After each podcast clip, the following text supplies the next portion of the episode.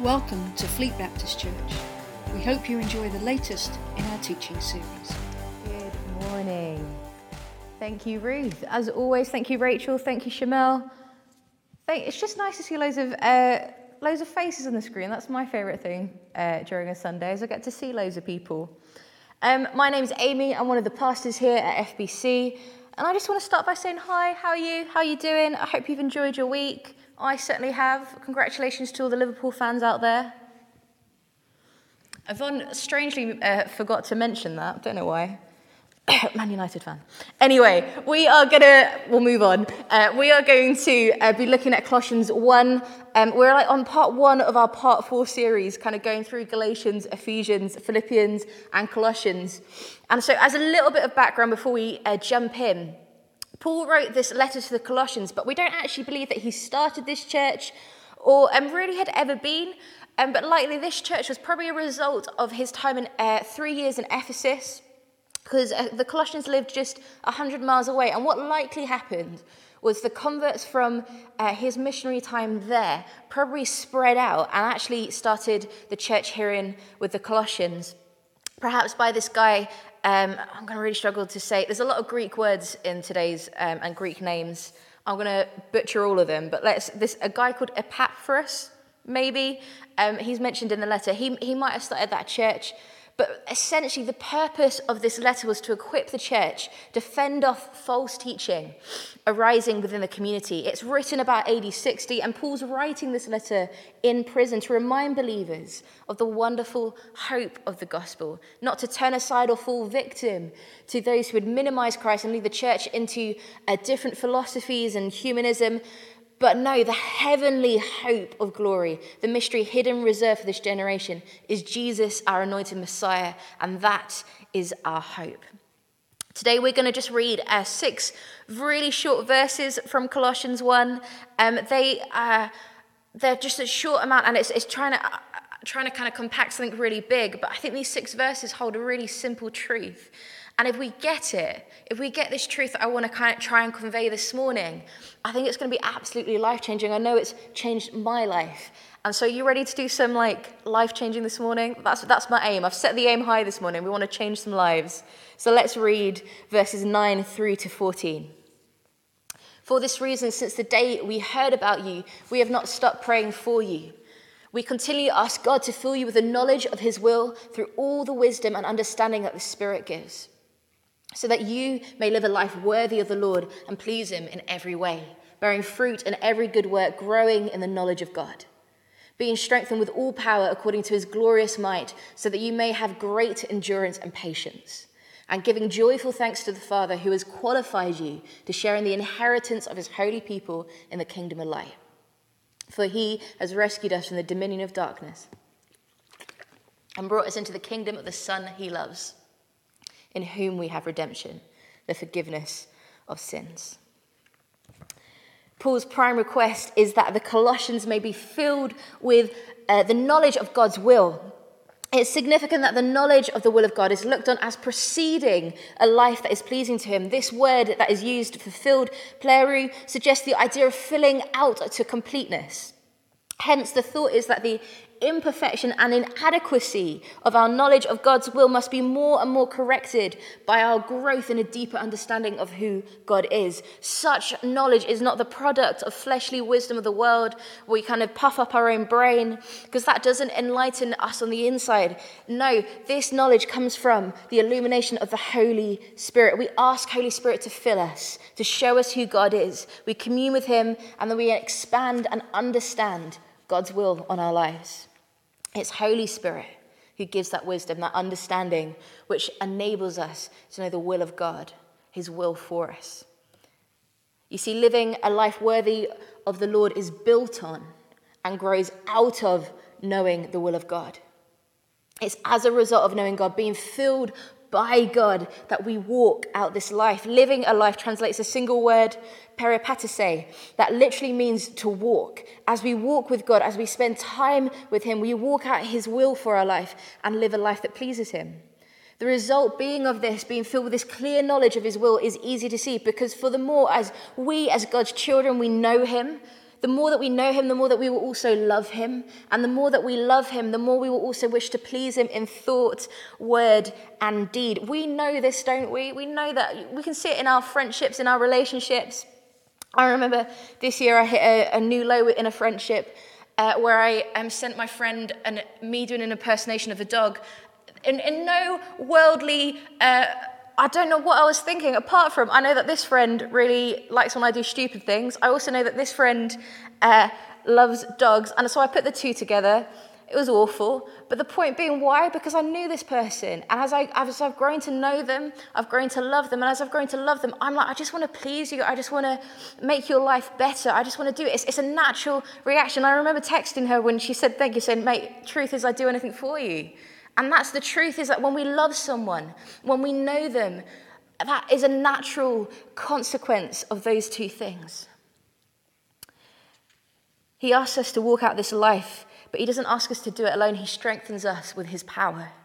This word translated as strengthened is the same word used in Philippians, which says, I can do all things through Christ who strengthens me. Paul prays that they may live a life pleasing to God, but it's with this complementary thought in mind that they may know the strengthening of God for such a life. It's this strength, it's according to his glorious might. It's not proportioned simply by our need, but it's proportioned by God's abundant supply. It suggests that for every requirement, there is power available. No matter how wide the demand, how difficult by human standards, there is always available resources, divine resources to match.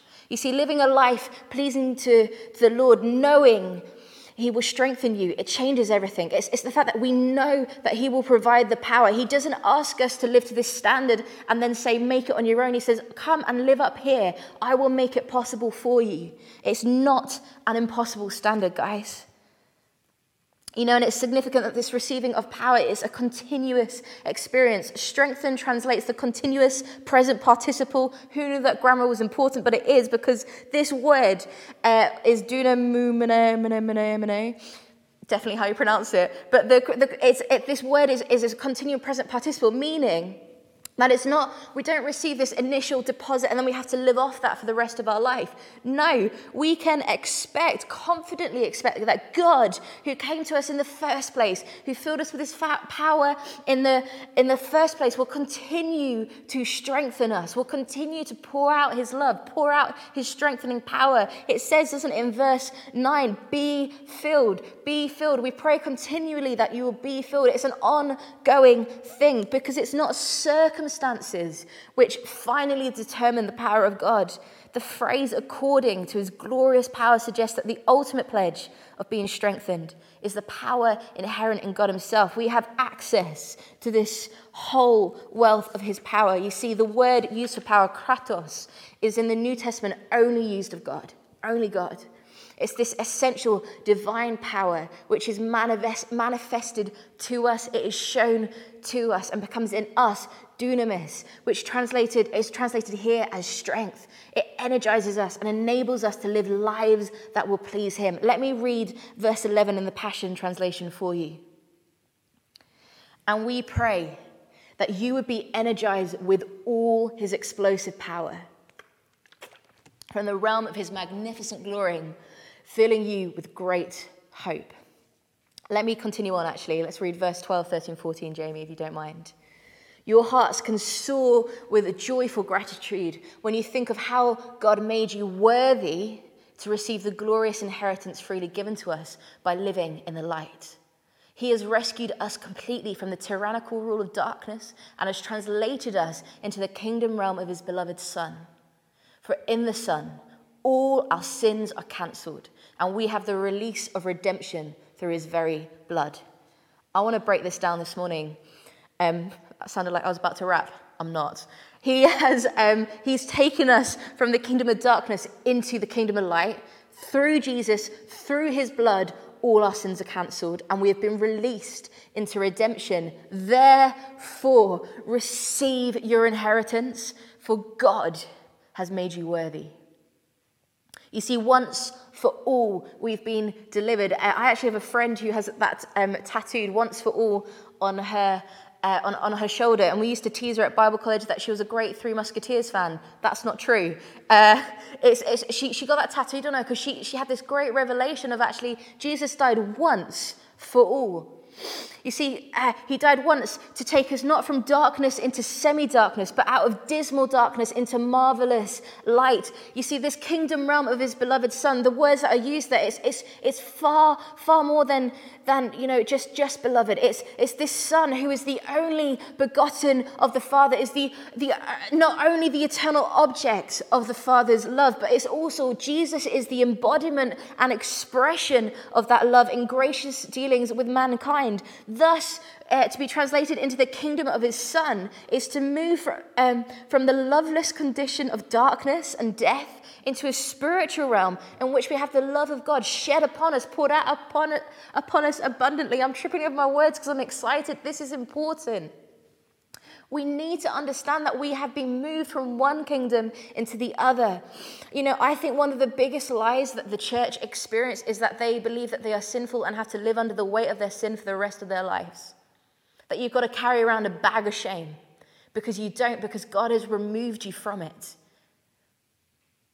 I'm going to expand it a bit more, but I need you to understand that we need to break that lie today. You see, through Jesus, our sins are cancelled and gone completely. Just as according to Israel's ancient law, the forfeited life could be ransomed, so our life, forfeited through sin, we gave it up through sin. It was ransomed by the shedding of Christ's blood. Through the Christ's payment of a ransom and our faith in him, we have obtained from the Father the forgiveness or remission, removal of our sins. The chains that held us fast, the sin that bound us, that has been broken. Right now, it's been broken over you. When I was at Bible college, and one of my lecturers, Tim Davey, he drummed into us, you need to understand the spectacles that you're seeing things through. It's a phrase that has really stuck with me. And what we need to understand that when God looks at us, he sees us through the spectacles or the glasses of Jesus. You see, if I took my glasses off right now, you've actually all disappeared. I can't see anything. But when I put these glasses on, things become clear. And I desperately need them. We need to understand that when we used to stand before God before Jesus, we were blurred by our sin. It was a separation between us. But when Jesus died for us, God now sees us always through the blood of Jesus, making us clean. Does that make sense? We're clean, guys. He doesn't see us with this sin that separated us once separates us no more. It's really important that you get this. You see, we have teachers that the believer's redemption is a present possession. It's for right now. It's not for some far-off day. It's for right now that you can receive this. Apathus, which means forgiveness, is literally ascending away. It thus speaks of the removal of our sins from us, so that they are no longer barriers that separate us from God. As far as the east is from the west, so far he has removed our sins for us. Psalm 103, verse 12. Can I say that happened before Jesus? Just as a point, this was always the plan to redeem you. Hear that? Always the plan to redeem you. Before Jesus walked on this earth, God had written these words down. As far as the east is from the west, so far he has removed our sins from us. Redemption and forgiveness, they're not exactly parallel or identical concepts. But by putting the two terms in opposition to each other, Paul teaches that the central feature of redemption is the forgiveness of sins. We have been redeemed because our sins are forgiven. They're gone. So therefore, receive your inheritance. You see, our new position is illustrated against an Old Testament background. When the tribes entered Canaan, they received a portion of their inheritance. And we have been brought through Christ into a spiritual Canaan, into the light of fellowship with God. Already we are rich in God's gifts to us. We have the Holy Spirit living inside of us. How much richer could we get? And we look forward to the perfection of our inheritance the day that we stand before our Father in heaven, fully accepted. This entry, it's not due to our own merits, but because of God, for Christ's sake, has given us a title. I want to put it to you like this. My mum, until she was 26, was a Suluk. And when she was 26, she married my dad and became a Barnett. And she received the title, she became a Mrs., but she also received the title of Mrs. Barnett. And that entitled her to everything my dad had. It was what was, you know, what was mine is yours and all of, I don't know the marriage vows, I haven't been married, I don't need to know them yet. But the point being that when she became a Barnett, she was entitled to everything that my dad had. When he earned money, she had an entitlement to it. Does this make sense? You see, we need to stop the lie that we need to somehow. We've just got to stop this lie that we've got to wait until heaven for us to live differently. No, no, no. We have been given a title right now. It would be weird if my mum. She will always have been a Suluk. We will have always have had a sinful past. That is just who we are. We were always going to mess up. This is okay. But Father is strengthening us to do even more greater, powerful things. You see, it'd be weird if my mum, after becoming a Barnett, kept referring to herself as Suluk and ignoring everything my father had provided. That'd be weird. Just be totally weird. Why? Because her life is different now. We need to understand that our title has changed. And we are now sons of the royal high king. There was a great guy that was part of our church for a while, Ron Sims. He's now with Jesus in heaven. But I remember him in a prayer meeting using this analogy, and it's really stuck with me, which is that the devil is the best poker player you'll ever meet. He's got absolutely nothing in his hand, and yet he's convinced, even though that you've got the greatest hand in the world, he's convinced you that it's worth nothing. Guys, we have been given every great gift that we could ever possibly want or ask for, and yet we're living like we're paupers. We're living like we have nothing. This, let me say this, and I want to, God's made us worthy. The best comment on this verse is Paul's statement in 2 Corinthians 3, verse 4-5. Such confidence we have through Christ before God. Not that we are competent in ourselves to claim anything for ourselves, but our competence comes from God. It is God who makes worthy those in themselves who are not worthy, and who thus enables them to have a share in the inheritance. I told you right at the beginning I wanted to go after life-changing today. Why? Because this truth, when I got it, changed my life. I was somebody who, for the majority of their Christian life, lived like a pauper with absolutely nothing. And I don't mean physically, I mean like literally. I knew in my head that God loved me, but I didn't live it out in my heart. I didn't believe I was worth anything. And I could read the truths of the Bible. I could read all that the Bible told me, that God loved me, that he sent his son for me, that he had redeemed me, he enjoyed spending time with me, all of these things, and yet none of it made sense in my heart until I went for a sozo, actually. And I went about 3 or 4 years ago, probably actually 4 or 5 now. And I went to this sozo session, and I remember halfway through just getting really frustrated and saying, this is not why I'm here. I'm here because I need to solve this. I can't keep living like this. And in one of the most unusual times for me, I'm not someone who rocks the boat. I'm really not. But something within me was stirring, and I really believe it was Holy Spirit. And so they said, okay, Amy, can you tell us the first time you remember not feeling worthy? And so I told them this memory, and I'm not going to share it here for reasons that are personal and because I don't want to... It's not good for things to live on the internet forever. But what I can tell you is that this was a moment that was traumatic for me, and where things were spoken and said over me that were the worst that you can think. That's what was happening in this memory. So I just want you to know that the hatred and the pain that I felt in this memory were so real. And I told them this memory. And they said, okay, let's stop and let's replay this. But I want you to ask where Jesus was in the room. And as the memory replays, as real as this TV screen and camera in front of me, as Yvonne's to my left and Jamie to my right, as real as this is right now, I want to tell you that I felt Jesus stand in front of me as real as anything. And he stood in front of me as all this hell of abuse came towards me. All of these awful words, he stood in front of me and he shielded me. And he looked me in my eyes and caught my gaze, and it was like nothing else mattered. And he said, Amy, I call you worthy. And in that moment, in that really profound moment that was as real to me as anything will ever be, in that moment, something changed. for me. And the only way I can explain it is that it was like for my entire life, for anyone who's been camping, you'll know that these camping poles, they most of the year, they lie in a bag held together by a piece of string but fully broken. And that's what it felt like to me, that I'd spent my whole life, I'd been held together roughly by these pieces of string that I could roughly string my life onto, but I wasn't functioning. I couldn't hold anything up. And in that moment, as Jesus called me worthy, as I understood that he had made me worthy, he had redeemed me, he had taken my sins away. As that moment happened, it was like these tent poles slotted into place, and I was suddenly fit and ready to function. And since that day, there are days where sometimes I forget these truths and I go back to that moment.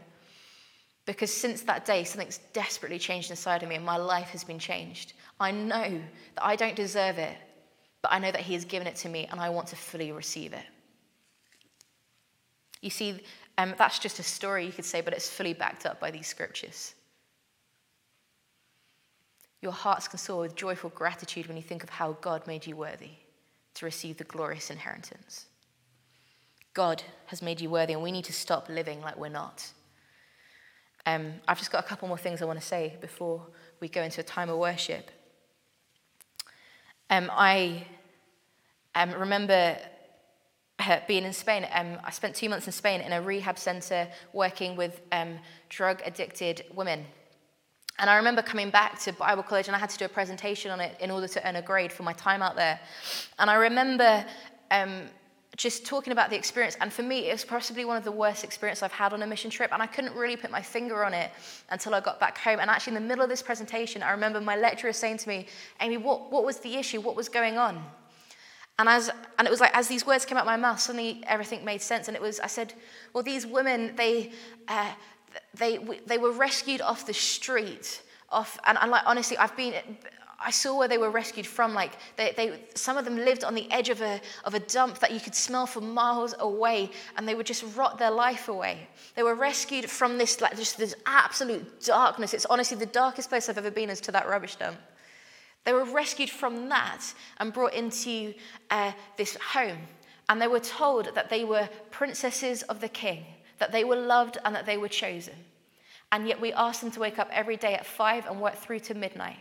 They had to go around the city to beg for their food. They were never brought any new food. They weren't brought new clothes. And I remember, and most of that, there's a lot to do with kind of financial stuff in there, but what I remember was that we kept telling them in every single morning devotion how loved they were, how chosen they were by God, and yet we asked them to live like paupers. And I was like, what are we bringing them into? If they are daughters of the king, then why are they living like that? And I want to ask you, if you are a daughter of the king, if you are a son of the king, then why are you still living like a pauper? Why? Because this is freely given, so freely receive. I want to finish by quoting a song, which I am definitely going to have forgotten, but it's Boldly I Approach a Throne. I don't know if Steve, you could put it up in the comments for me, the first two verses and the lyrics and the chorus, but I think it says, by grace alone somehow I stand, where even angels fear to tread, invited by redeeming love. And I've forgotten a lot of it, but it says, when Sempton tempts me to despair, and reminds me of my sin, I hear the voice that scatters fear. The great I am, the Lord is here. I praise the one who fights for me and shields my soul eternally. So boldly I'll approach your throne. Blameless now I'll run home, because by your blood I come, welcomed as your own, into the arms of majesty. There's an invitation, guys, this morning to step into your inheritance, to realize that you've been made worthy. We have the first time, we have Zoom prayer after this. The ID is in the comments. And I want to say, if you don't fully believe that you are worthy, then please would you go to that Zoom waiting room. Don't worry, that if there's a load of people there, it will just take time to go through, but just stay there and fight for this morning, because you have been made worthy, you have been redeemed, your sins have been cancelled. As far as the east is from the west, so far they've been removed from you, and it's got absolutely nothing to do with you, but it's all by God's grace. So receive it this morning, because I tell you, if you get it, your life will be changed. Can I pray for you? And then we're going to go into time of worship. Father, I want to thank you. I want to thank you that you love us and that you freely gave your son for us. Thank you, Jesus, that you died for us. That by your blood, we have been set free. By your blood, all of our faults, all of our sins have been washed clean. And so we get to stand before you in perfect harmony. And so, Father, today I choose to embrace the inheritance that you have given me so freely. I choose to believe that you've called me worthy, not because of anything I've done, but because of everything that you've done. Would you change me from the inside? Would you remove all the darkness from me? And would you implant into me the kingdom of light? Would I know that I am loved? Would I know that I am worthy? And would I know that I am seen by you? In your holy and precious name. Amen.